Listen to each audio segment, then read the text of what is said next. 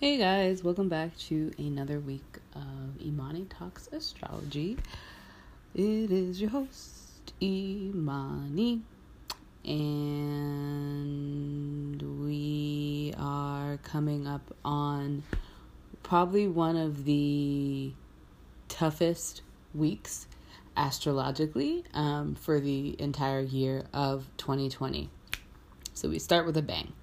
Um, I'm pretty sure we talked about this numerous times throughout last year, um, very kind of vaguely, especially when Mercury had went retrograde in Leo and re-entered Cancer, and we were talking about remembering um, our country, its legacy for what it is, rather than the myth that has been painted for us and I spoke to a couple of different transits that will be happening in this year um, that have been examples of this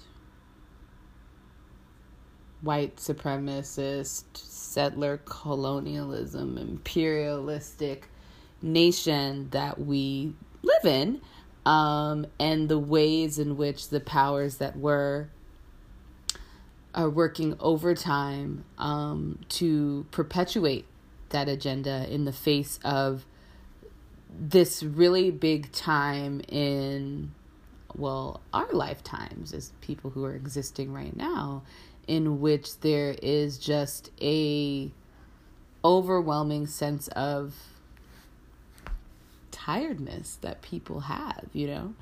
Um and having the the resources now as a as a collective to really kind of name um, what it is that we see and that be understood not just by us but lots of people around us as well. And, and being on the precipice of this opportunity to really kind of shift and change the fabric of um, of the world um, and creating a new paradigm and way of existing in the world. And while right now it may not kind of seem like that that it is important to note that that's exactly what's kind of happening. Kali Yuga is slowly coming to an end and we will approach a new quote unquote golden age within our lifetime. Um, and what that will look like um, what the world will look like will be radically different. And we're being asked to kind of sow those seeds now. But there is a lot of stuff that's happening outside of us that does make that ask very, very difficult. One thing about this year is that there is so much really centered around what we individually are willing to do to push the boundaries of what is possible for the world, what's possible for the way that we live, the way that we exist. Um, and unfortunately, there are a lot of different events and things that are happening in the world that make all of those changes and that really amazing idealism and dreaming energy that we cultivated back in 2019 that we've cultivated for a very long time to even seem very possible and real, right?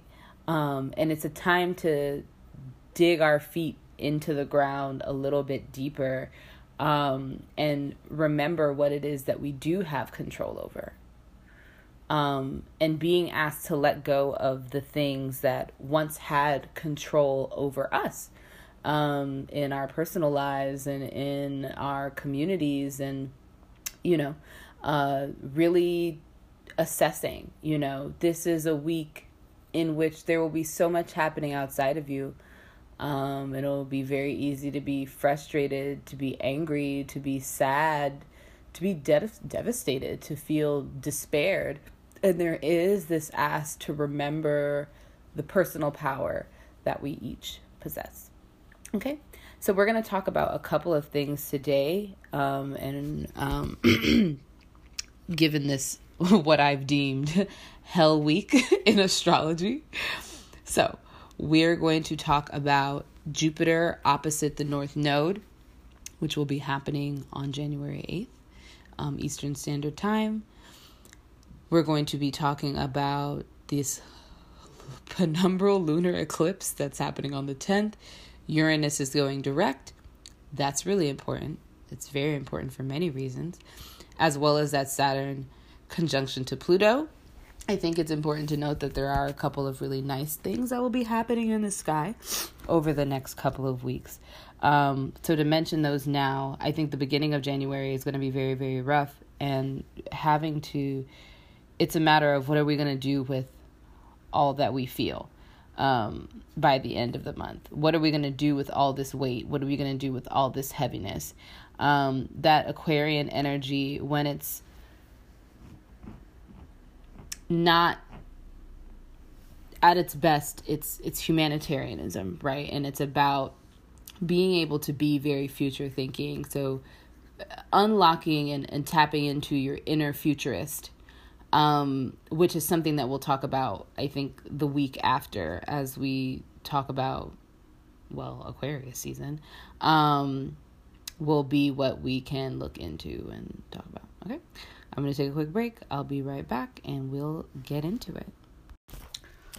So, first, we're going to talk about um, Jupiter opposite the North Node, um, also, which means Jupiter conjunct the South Node um, which is happening today, which is Wednesday, um, January 8th, or it's happening on Wednesday, January 8th, um, at 11.08 a.m.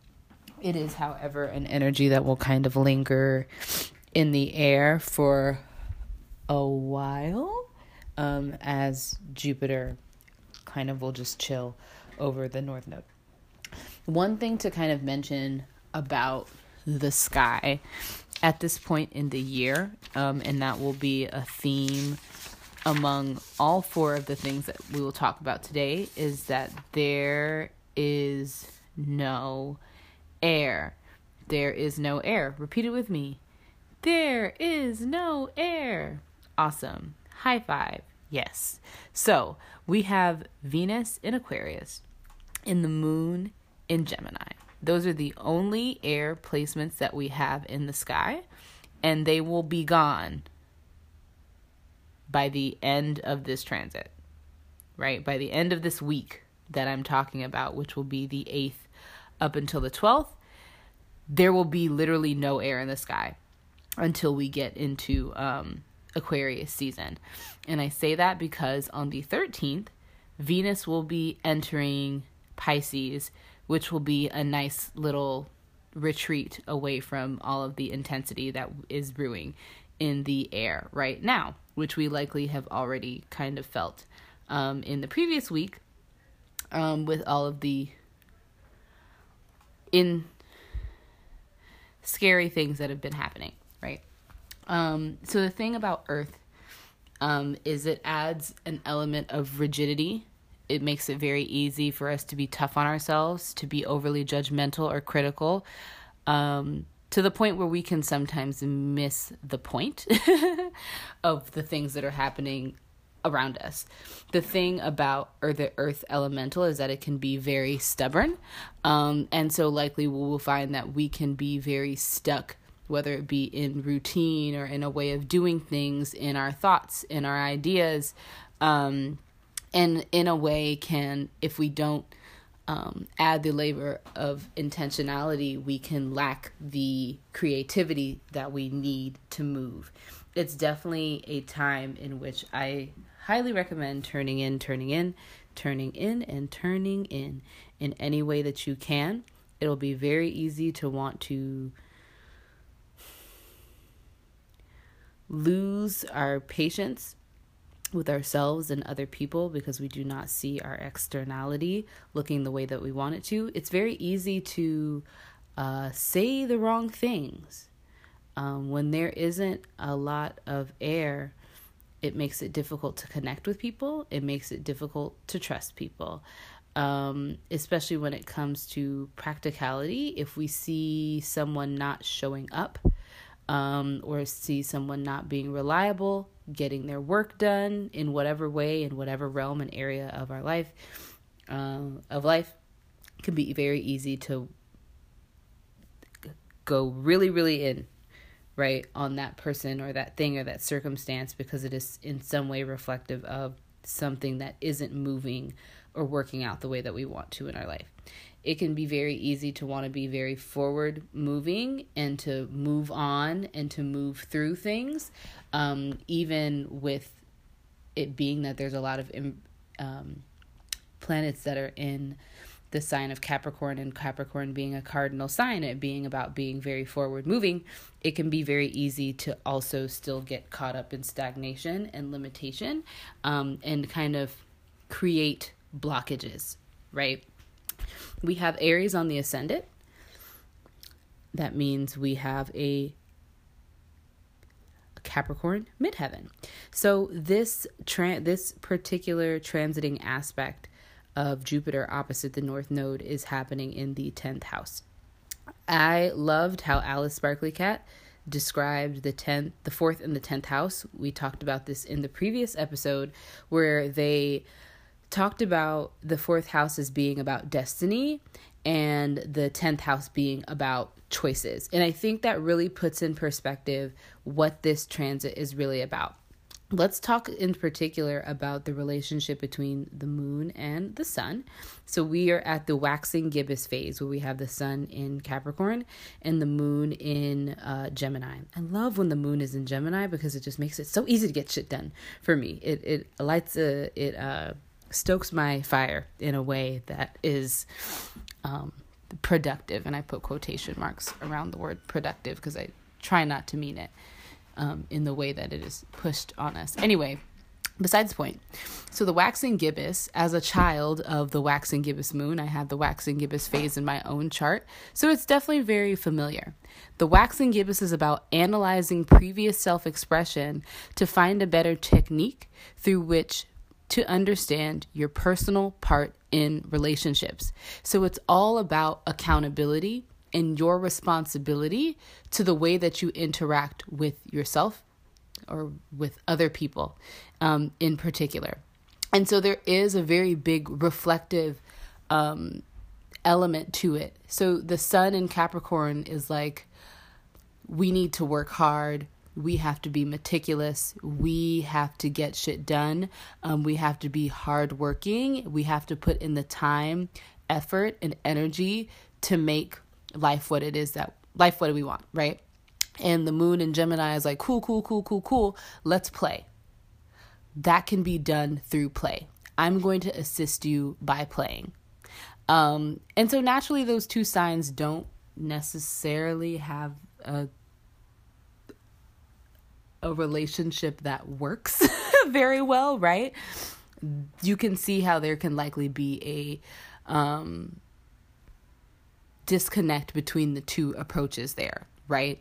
Where one is very centered around playfulness um, and even inventiveness and, and creativity, um, and even a bit a little bit um, erratic at times and even unpredictable.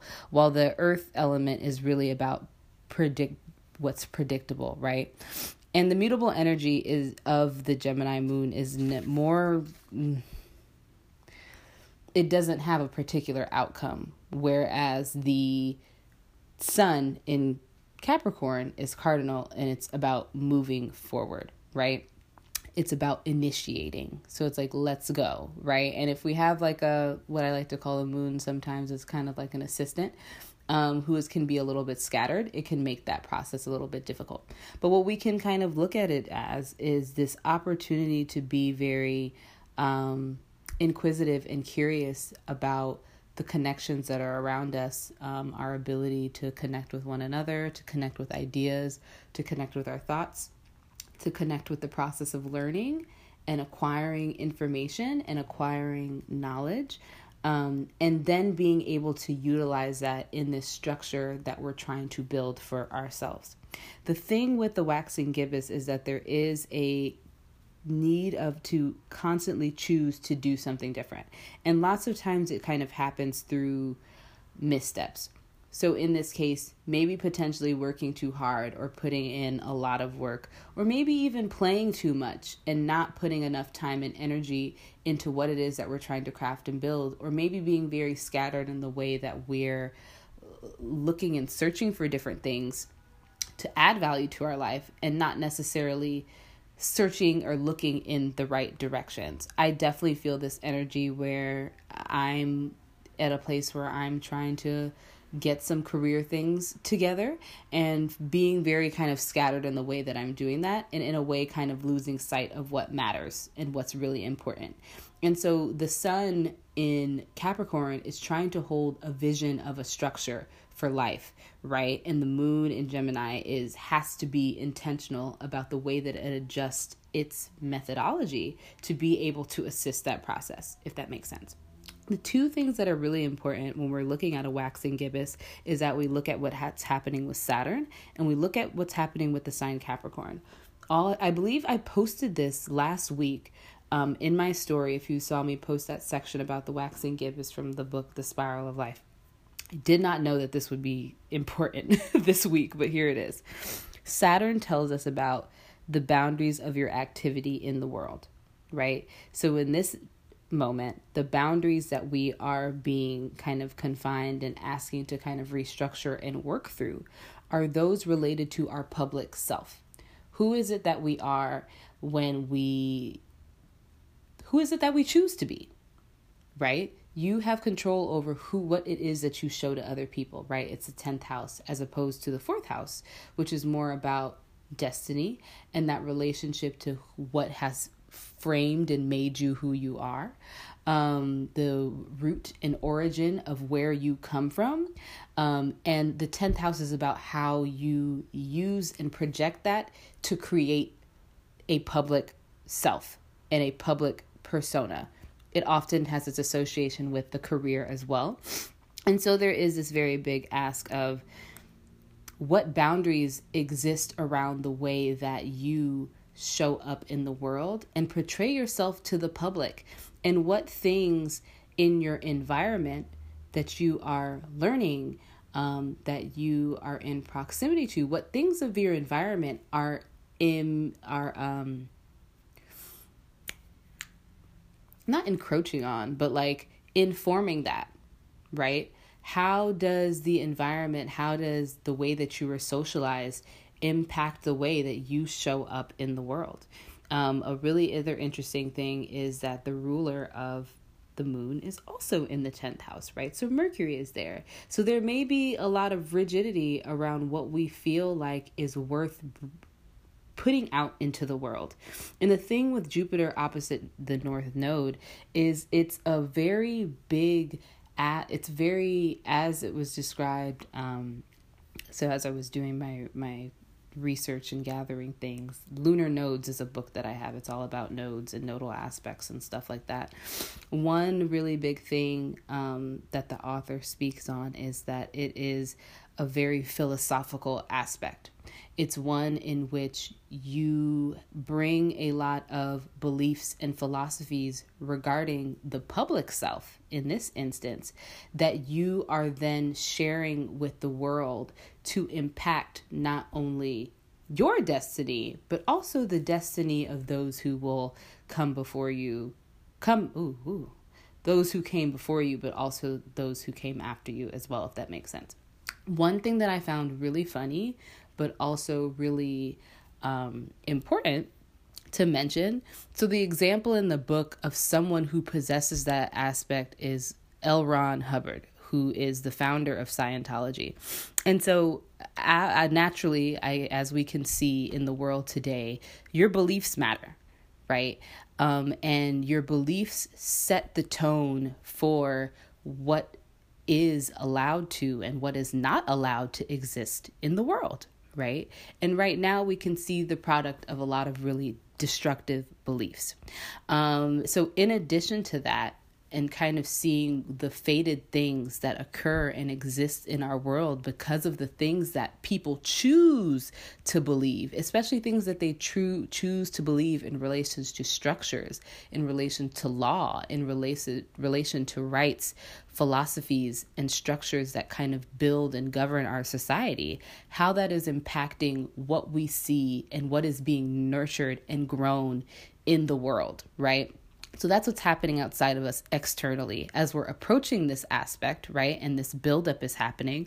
But it's also a process that we're going through individually, where what of our philosophies? What are our beliefs?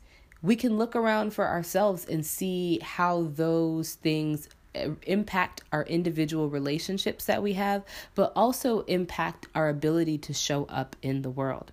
The other thing that we're looking at is Capricorn because we're looking at the waxing gibbous, right? So, where you are most likely to be accepted or rejected as a part of the structure based on your willingness to work within its limits. What is the structure?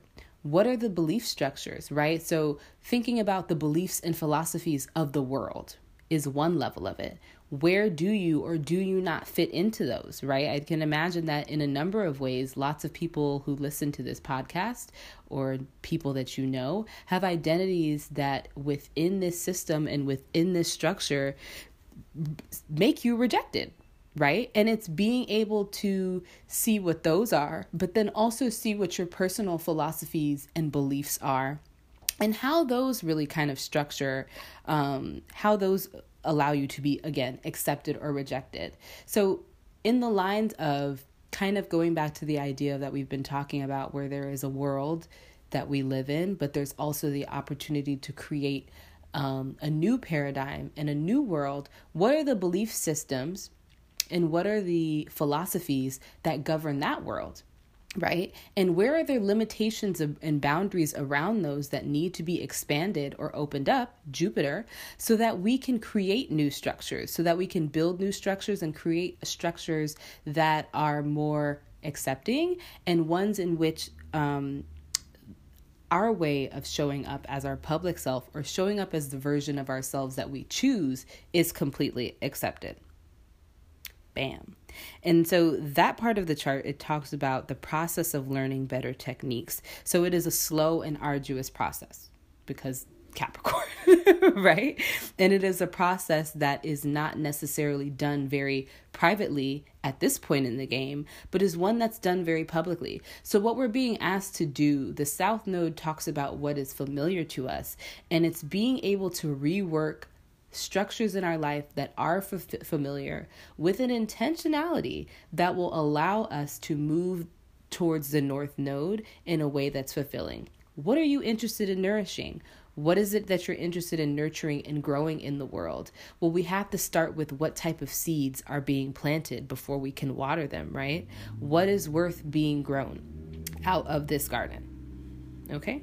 The ability to discipline yourself, your unconscious reactions and yourself and your sense of responsibility towards other right? So it's about checking yourself as well right? Because you understand that the choices that you make about your beliefs um, and how your beliefs your ideas and your attitudes around yourself impact not just the destiny of you but the destiny of other people. Very intense but very exciting aspect. Um, And right there, we also on that day will have a nice little trine between Jupiter and Uranus. It's one that has been, I can't remember what day it was the most intense. I believe that was back at the beginning of December when Jupiter had first entered the sign.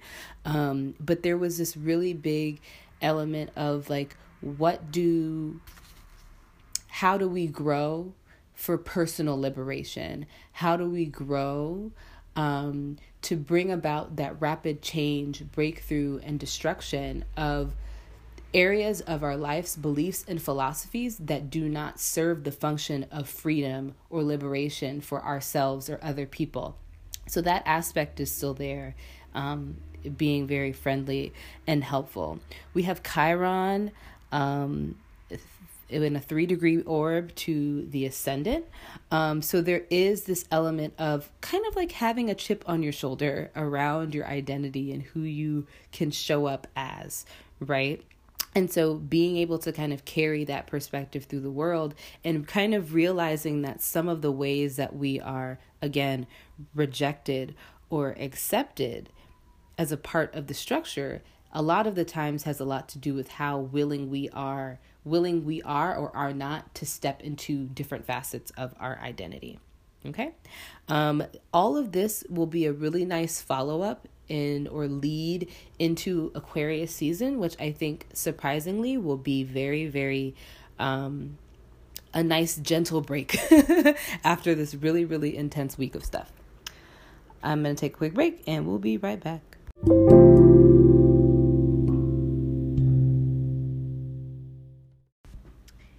Back. I think one thing, I don't think I've explained the L. Ron Hubbard thing. And there's also something else that I wanted to kind of say. Um, but like, obviously, if. Also, if you listen to Jaden XD and you know that they refer to him as LaRon, which is the greatest thing ever.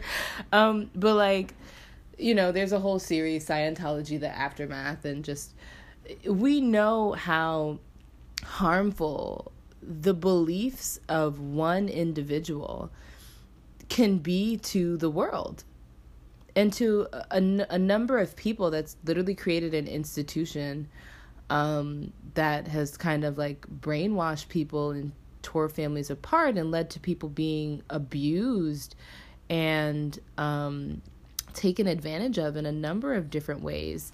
Um, but when we think about in terms of we've had fires burning um, in Australia for about a month now, somewhere along the line, someone had a belief that the importance of a created world is that much more important than the earth, right? That belief has led to a destiny in which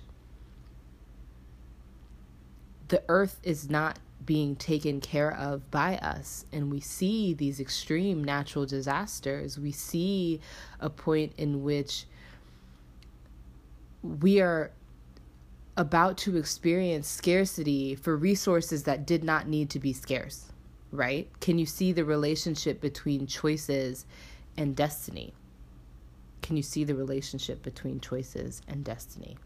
Right? Beliefs we choose impact the destiny of those we cannot see. It impacts the destiny of a time that we cannot see. And so, if we're able to see our own beliefs, our personal beliefs, as being that powerful, there is that much more of a responsibility that we have to ourselves to, as the book says, discipline your conscious reactions and your sense of responsibility towards others. That is the big ask. Then on the 10th, we have a break on the 9th. We are going to have our um, penumbral lunar eclipse in the sign of Cancer. The sign of Cancer, um, the on the ascendant. So now this Gemini energy has moved from the moon to the ascendant.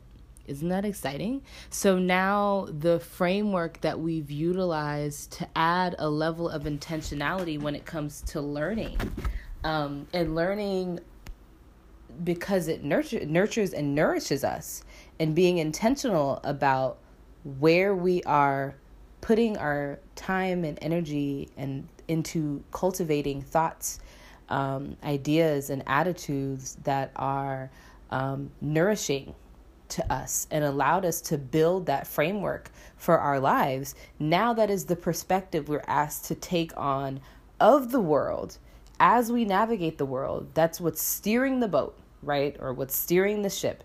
It's on the ascendant um, during that full moon. Don't you just love this beautiful story that astrology tells? It's just so awesome. So we have the moon in the second house and the um that big, big, big, big Capricorn stellium sitting in the eighth house. It's all about holding on and letting go, right? And when we talked about the, was it, um,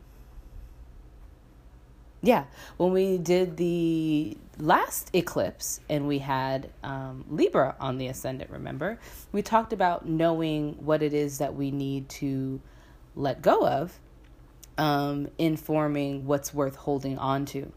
And so, in this instance, there is a need for us to hold really, really tightly all of the emotional and nourishing, nurturing elements that allow us to exist and to release some of those beliefs and expectations and kind of um, systems that we've kind of integrated into our way of existing are being asked to be purged, right? This is the moment in which, aside from the realization of the beliefs that we need to carry on, it's knowing the ones that we don't need to hold on to, the ones that we need to let go of because of the personal responsibility that we have to each other, and that the responsibility that we have to ourselves to constantly work through this unlearning, decolonization process that is excuse me, sorry, that is a lifelong process. Um, in the chart, both of those things are happening at exactly 20 degrees of Cancer and Capricorn, no minutes. And this is the first time that I have looked at a chart in a while and I have seen something be at an exact degree.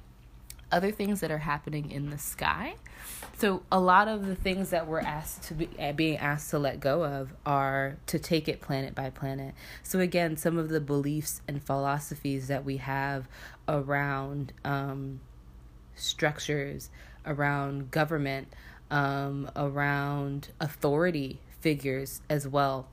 One thing I love the How to Survive the End of the World podcast, and I was listening to the episode in which they had um, Matt McGorry, I think that's his name, the dude that's on, was on Orange is the New Black.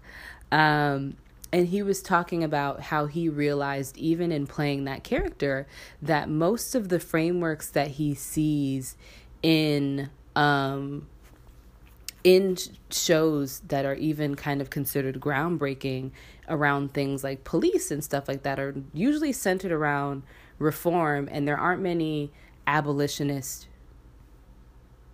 um, frameworks that you see in that space, right? And so, even thinking about in our own lives how the idea of like abolish ICE or abolish the police, um, or the idea of saying there are no borders, or saying that no one is illegal, or being saying that the future is genderless, all of these beliefs that we have are not necessarily safe in the mainstream. However, they do provide the structure for a society that is a lot more open and accepting of other people and the way that people show up, but also is one that radically rejects everything that we find wrong with our world at this time as well, right? So we're being asked to kind of see in our mind where are those limitations to the way that we think, especially for individuals who are really centered around the, the decolonization framework. Where are their limitations in your thinking?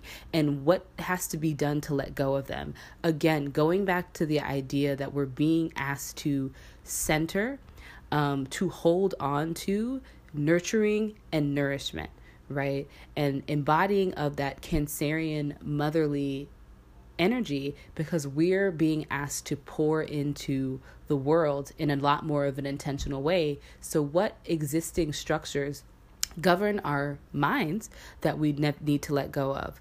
When it comes to the sun, what existing structures limit our bodies the work that we do, what uh, our goals and our ideas of what is possible but possible for us in this moment and for the future. It's an ask to abandon scarcity. It's an ask to abandon fear, limitations, and boundaries that are created because of those perceived fears and limitations. When it comes to Mercury, we're being asked to think about the way that colonization, the way that capitalism, the way that structures and powers and authority have um, indoctrinated our thinking, the ideas we share, the attitudes we have.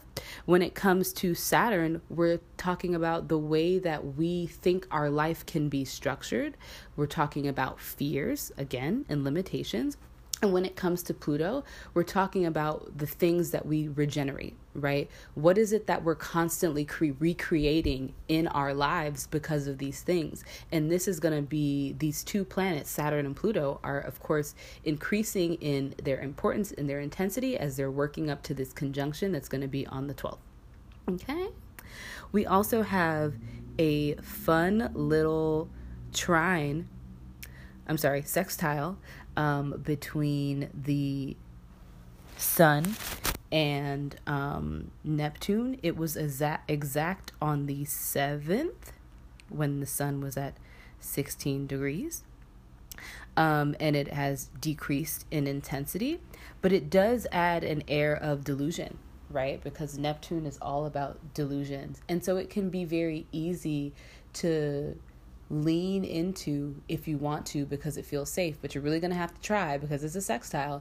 Lean into delusions of the world, leaning into delusions of what it means to be yourself publicly. Well, if I take this job, if I do this thing, it could be possible that blah, blah, blah, blah, blah, right? But then being able to kind of look back for yourself and say, well, how does that inform those beliefs and ideas that I need to let go of? How does that inform those beliefs and ideas?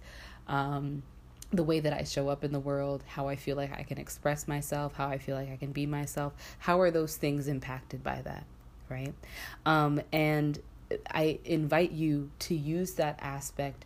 Um, not in that way, but in a way where you feel comfortable enough to lean into imagination and being visionary enough to kind of see past what we're told is possible. Again going back to the idea of like maybe we need more abolitionist frameworks. What would a genderless future look like? Being able to kind of lean into being a visionary forward thinking um, wanting to be centered around structured and structures and building but doing so in a way that is maybe imaginative and maybe even seems overly idealistic, but is necessary when we're having these conversations and as we're kind of reframing and kind of determining what type of world we're looking to to create. The moon is really gain experiencing a lot of stress and tension because all of this there was this video I watched, and I'm not gonna name who it was, but it was someone that I had watched for a while, and this video made me want to stop watching all of their content because they were talking about a new patriarchy. Um, I just, there are certain things that this individual has said that just seem like they're a tarot reader, but they seem a little bit uh, right wingy, which, you know, whatever. Um, everyone has their beliefs, but hey, what did we just say about beliefs a couple minutes ago? Um, and they were talking about a, a new patriarchy and and like uh, the man and the woman standing up for the, the the man coming into power and isn't letting anyone you know tell him what he can or cannot do and the woman by his side it was just very like ill and i can see that I can see it. I think we all can see in our environment that there is this doubling down, right? And we can see what happens with the eighth house energy, even though it is about letting go, it also is about repression. So it also is a space where people hold on. So what you'll likely see is not only an opportunity for you to embrace what we just talked about, but also seeing in your environment that people are really, really, really holding on really tightly to old ways of navigating the worth and navigating the world. One really big thing about Saturn is that it is about tradition. But the thing is, are we willing to hold on to tradition for the sake of it being tradition? Um, even when it's hurtful and harmful to everyone. And that's the thing about the eighth house, right? Is that it, it has this potential to kind of spiral and become this really big and intense monster that's like almost uncontrollable, you know, because it, it's our subconscious.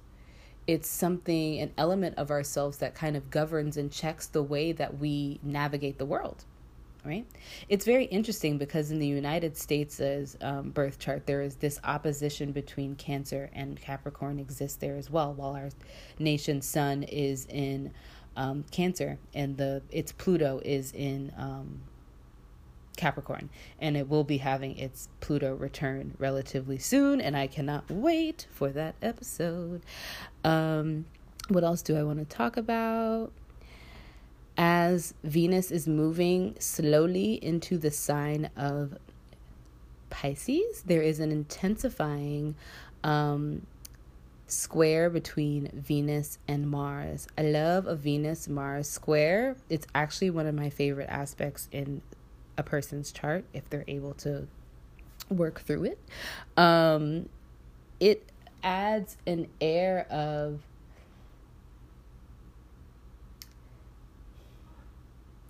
there is nothing more attractive than someone who knows their value and is a go-getter right but with this aspect it's there is a internal conflict between one's value and one's drive and will and the way that they take action right?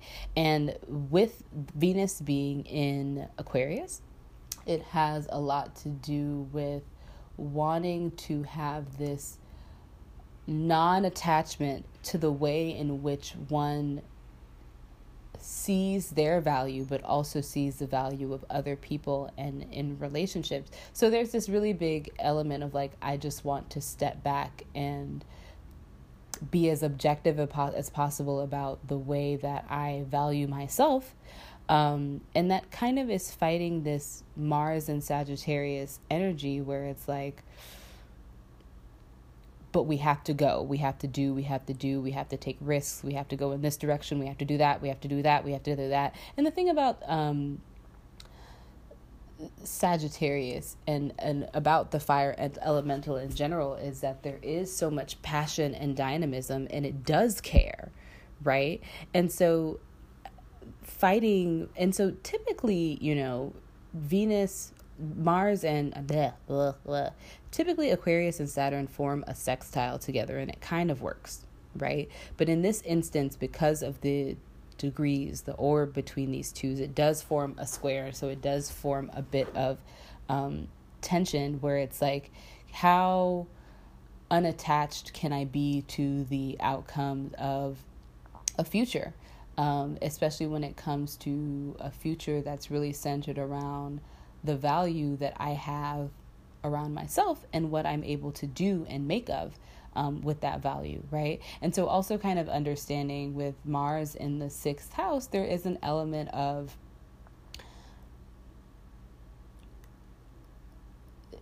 embracing and existing in the not embracing but understanding the toil of life and so it's kind of like understanding that it's like a bit of a never ending fight to to affirm one's value in the world through the things that they choose to do. And so it's kind of finding the space for you to, in a sense, go with the flow, um, but also being able to kind of care as well, if that makes sense. Other aspects in the sky we also have a nice little trine between Neptune and the moon. So it's definitely a day in which people will be incredibly sensitive. Um, and you just may be very kind of hyper um, aware of what it is that you feel, what everyone else around you is feeling. And it can be also very easy to to feel very emotionally anxious especially in the when a lot is happening for you emotionally, but on in terms of what you're being asked to embrace and feel. And so there's this increased capacity to feel. Um, when you increase your capacity to feel, that doesn't just increase your capacity to feel good things, but it also increases your capacity to feel not so good things as well. Especially when you're being asked to let go of a lot of beliefs, ideas, and attitudes that likely you have a very deep and strong connection to. And they're things that are um, kind of help to formulate the way that you experience and navigate life um, and have up until this moment been things that have allowed you to survive allowed you to make sense of the world that can be very scary. So it definitely is a day in which especially for folks who don't aren't necessarily the most self-aware and don't understand that this is what's kind of happening for all of us it can be very easy for people to get to be a little bit cranky um, to be a little bit critical and judgmental. So again i say turn in turn in turn in turn in turn in. Later that day, oh, let me read the Chandra symbol. 20 degrees. 20 degrees of Cancer. Well, let's read Capricorn first. I feel like I've read this one before. A hidden choir is singing during a religious service.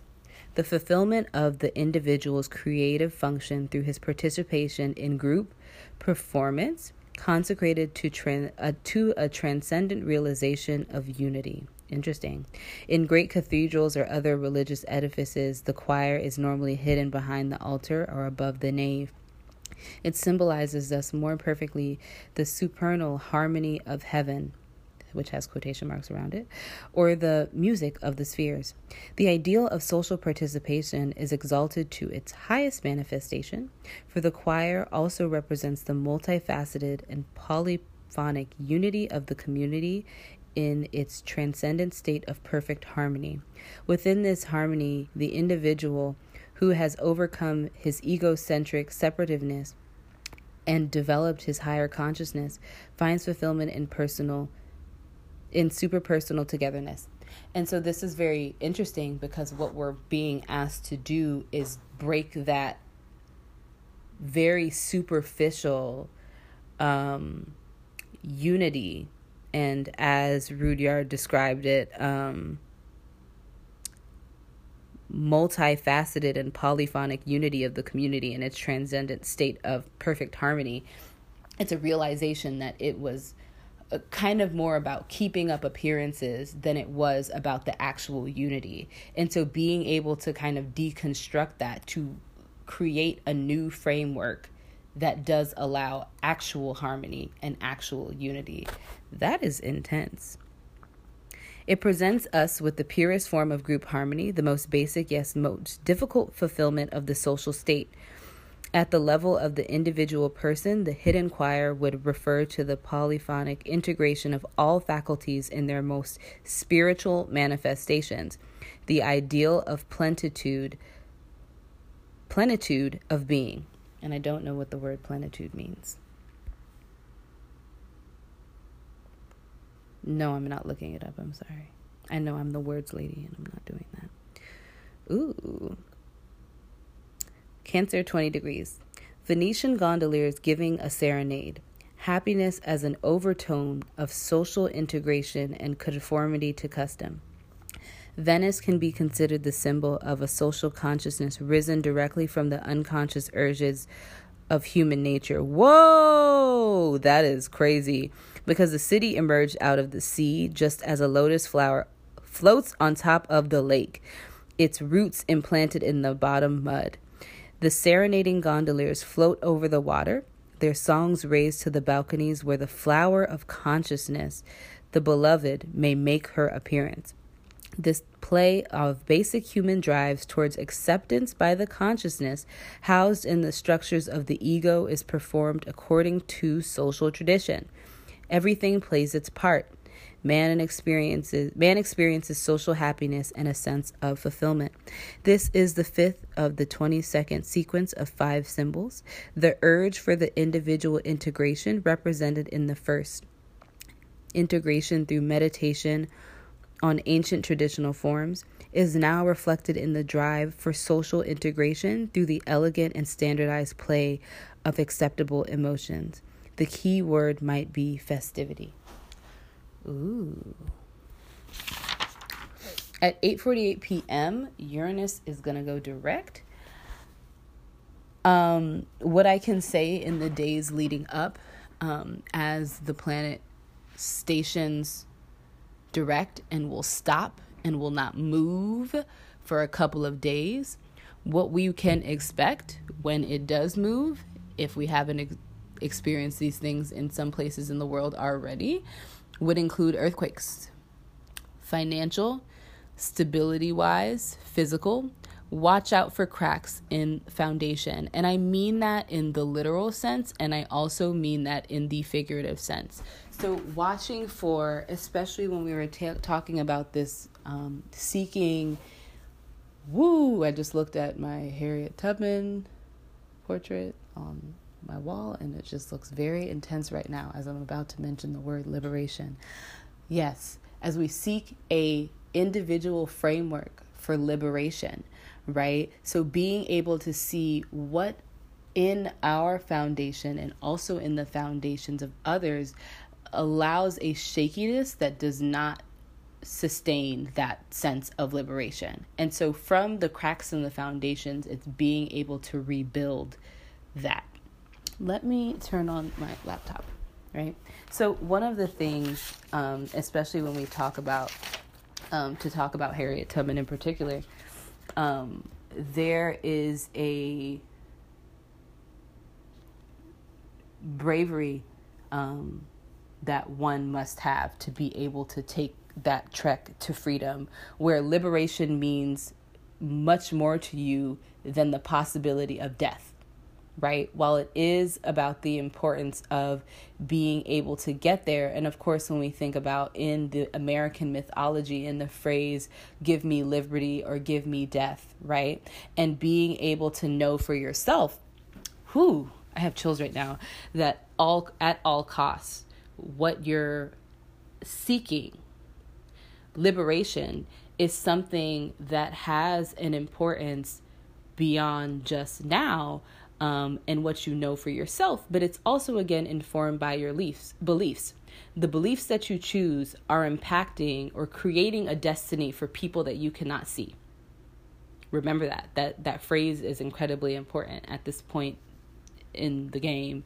Jupiter is still going to be conjunct the south node one thing that I'm pulling up my notes that I did for the for 2020 if I can find them. Is that it? Nope. Is that it? No. That isn't either. Here it is.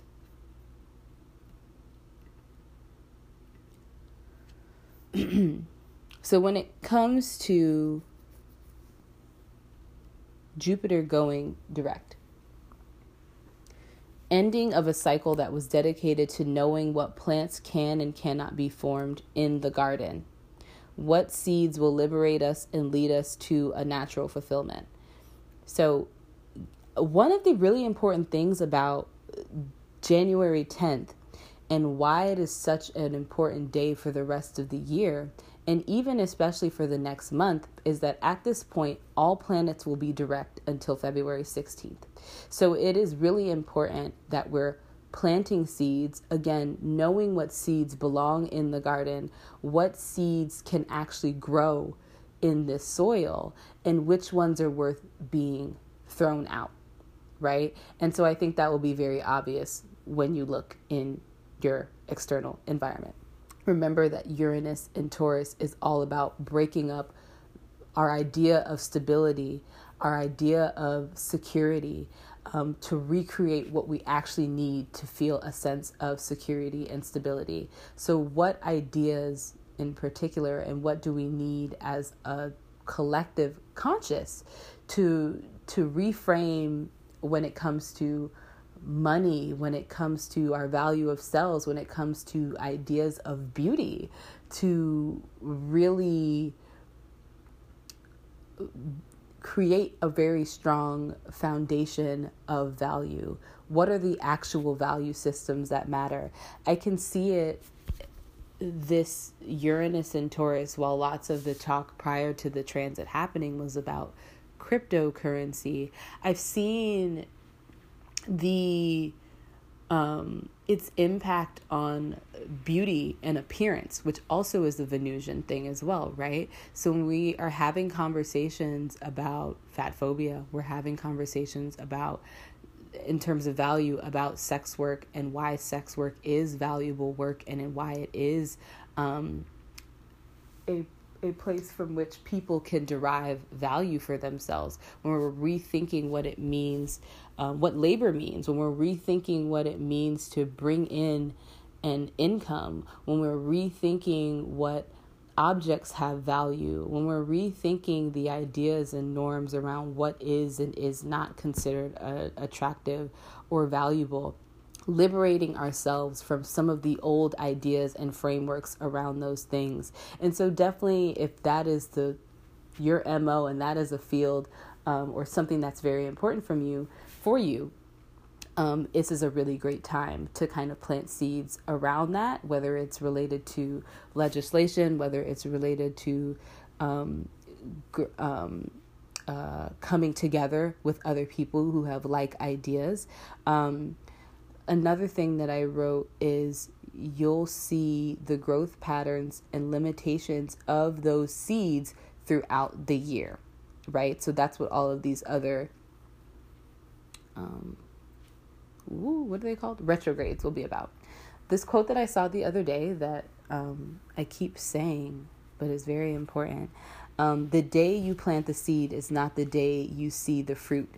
Um, so for in many instances it's seedlings, seedlings, seedlings, and so you're just seeing the beginnings of some of the things that are working for you.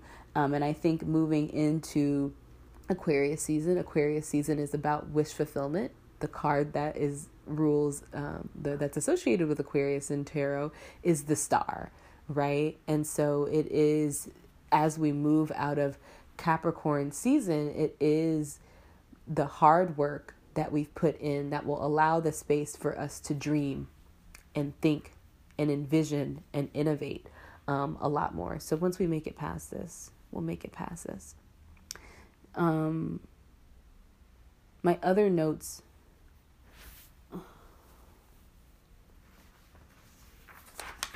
Where is it?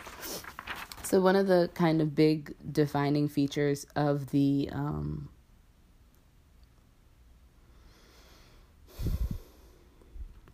of the chart. So at this point in the day, we now have another mutable sign on the ascendant, which is Virgo.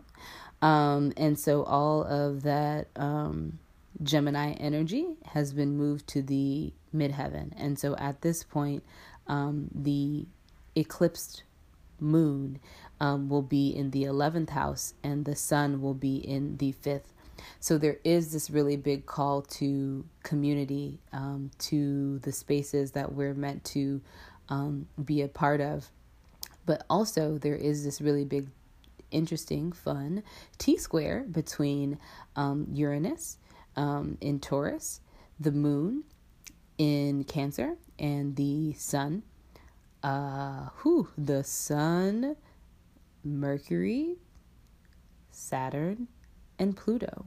And so realizing the resistance that we have to liberation frameworks because of the internal conflict that they have with uh, the the around money and value, appearance, beauty, stability, income, all of those things because they in our mind are in direct conflict with some of the those beliefs um, and systems and structures and ideas and thoughts and attitudes that we hold on that are remnants of um, an old framework or a traditional um, way of of navigating life. And I think because all of that's in the fifth house, it kind of speaks to how deeply personal it is.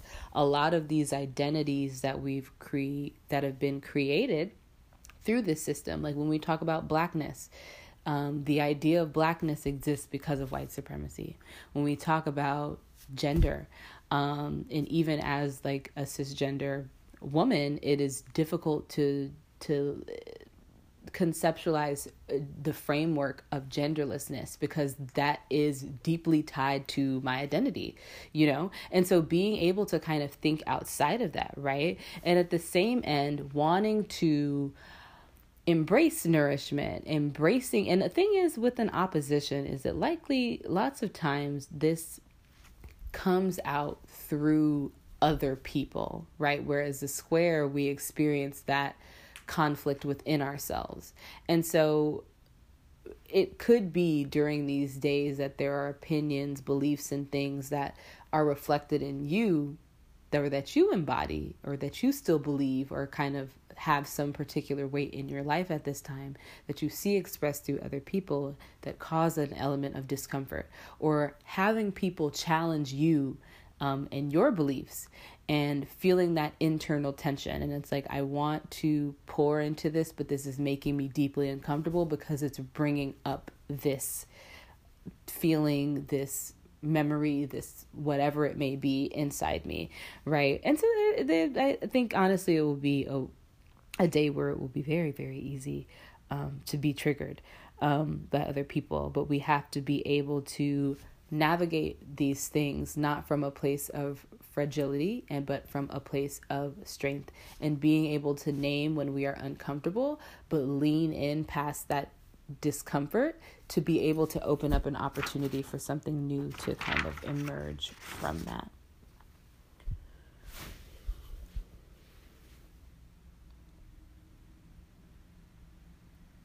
with Gemini on the midheaven, we're being asked to look into asking, we're being asked for our public self, for the way that we show up to other people, to be really centered around being curious, curious, curious, curious, being willing to learn, being willing to take in information. It's not necessarily about having all the answers. Um, be an antenna.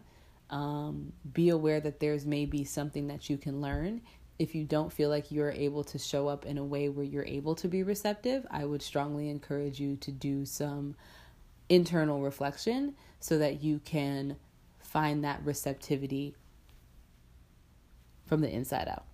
Cool? Cool. Alrighty, I'm to take a quick break. Um, I will be back to talk about this Saturn Pluto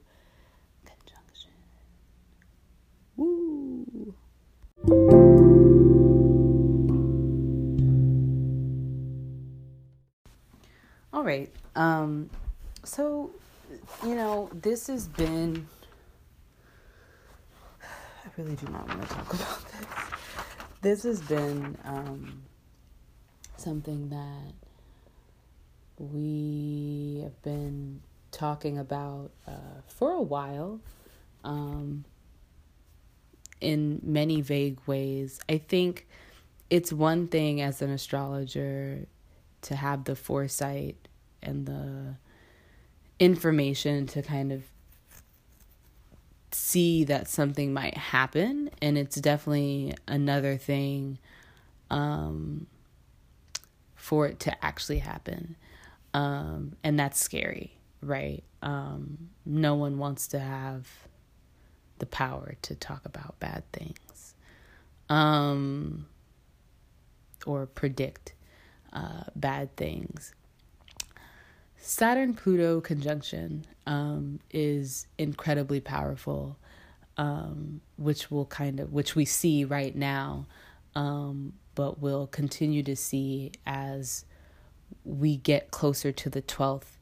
Um, and the intensity of the planet Pluto we will continue to experience um, throughout the year as Jupiter will also be conjunct Pluto, not once, not twice, but three times during the duration of the year.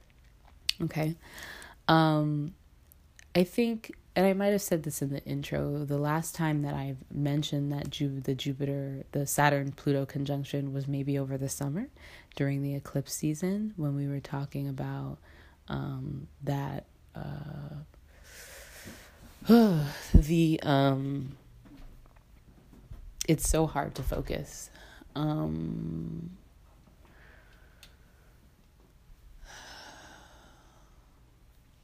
we were talking about Mercury going retrograde in the sign of Leo and back into Cancer.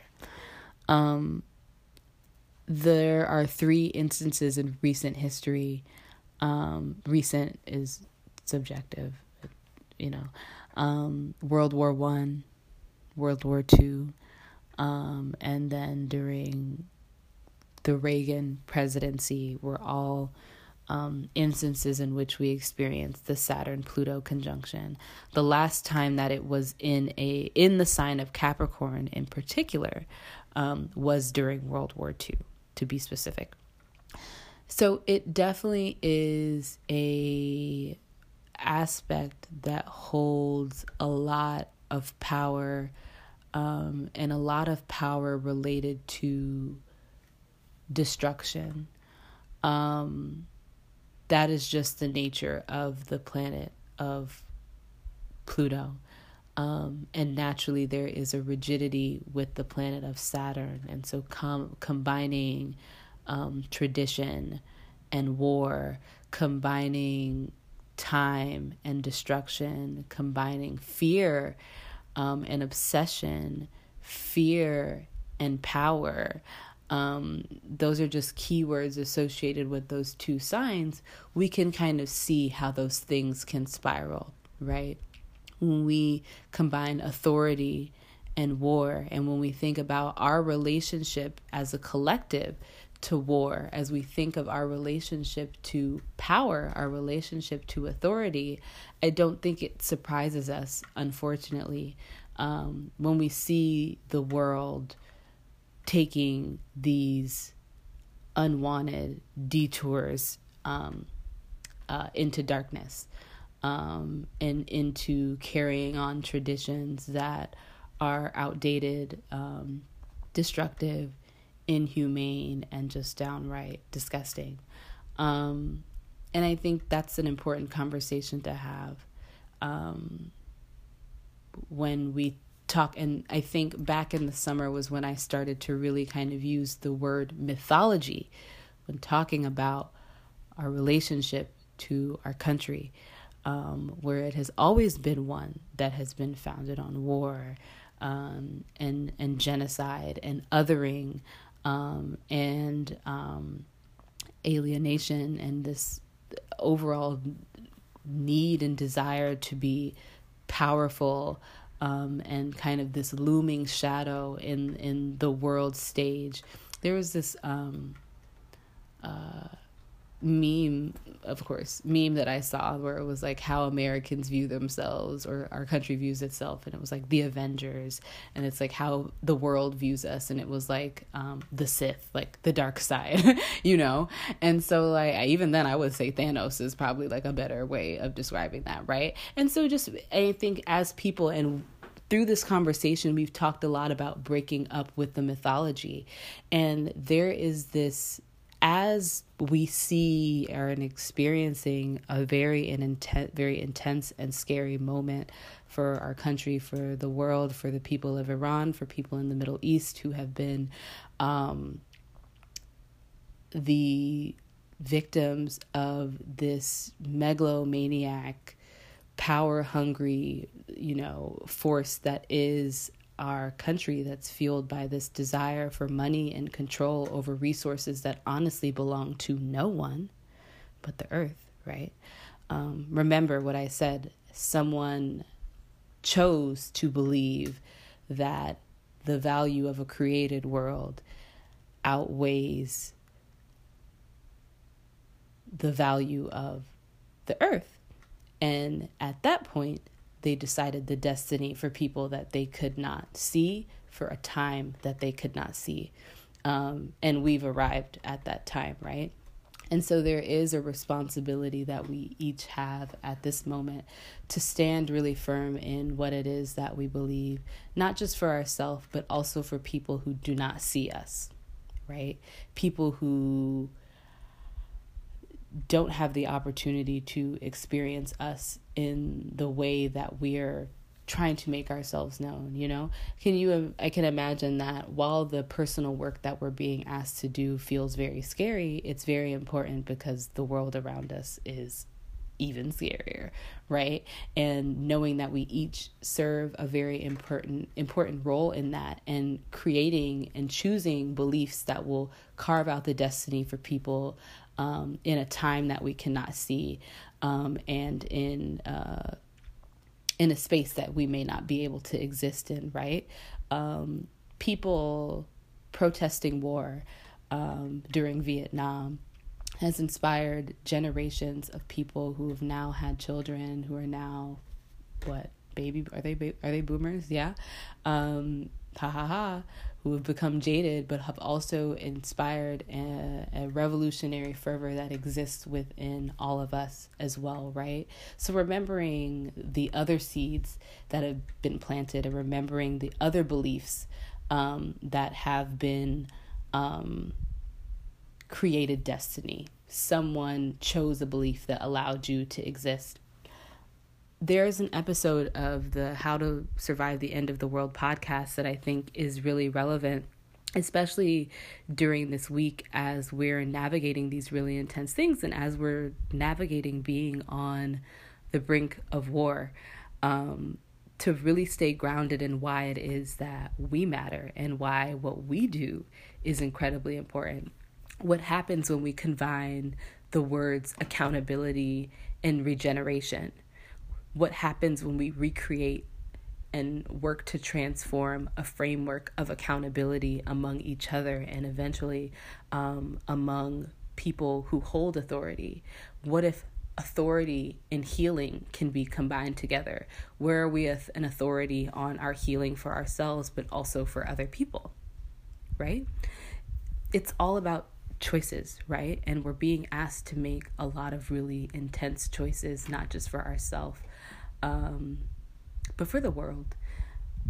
And I think I'm going to end there. Um, I don't want to get too much further into that because I don't want to be someone who fear mongers or is going to talk about this in detail in a way that is going to make people upset. I think people are already upset and people are already hurting. We see what's happening. Um, we see that things are intensifying, and that's really scary. Um, and I ask or invite you to re inspire people to choose beliefs, again, that will create a destiny right? Even if it's one that we don't get to experience for ourselves um, in a time that we cannot see, for people that we cannot see um, in a time that we may not exist in, okay? Thank you so much for listening this week. It's a really, really intense week. It is really, really hard, but I definitely trust that we can all um, make it through it.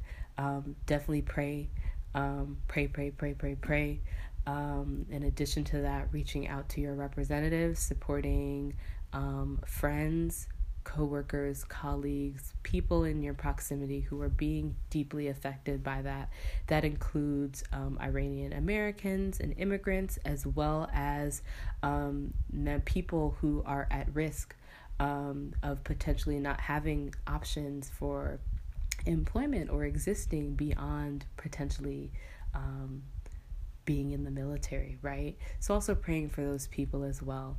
Um, we can point fingers at the individual people like ourselves um, who are used as pawns in a greater agenda that many people are just not aware of. But we need to remember that when those people come back home, they come back with trauma, hurt, um, and pain, and often come back being siloed and forgotten.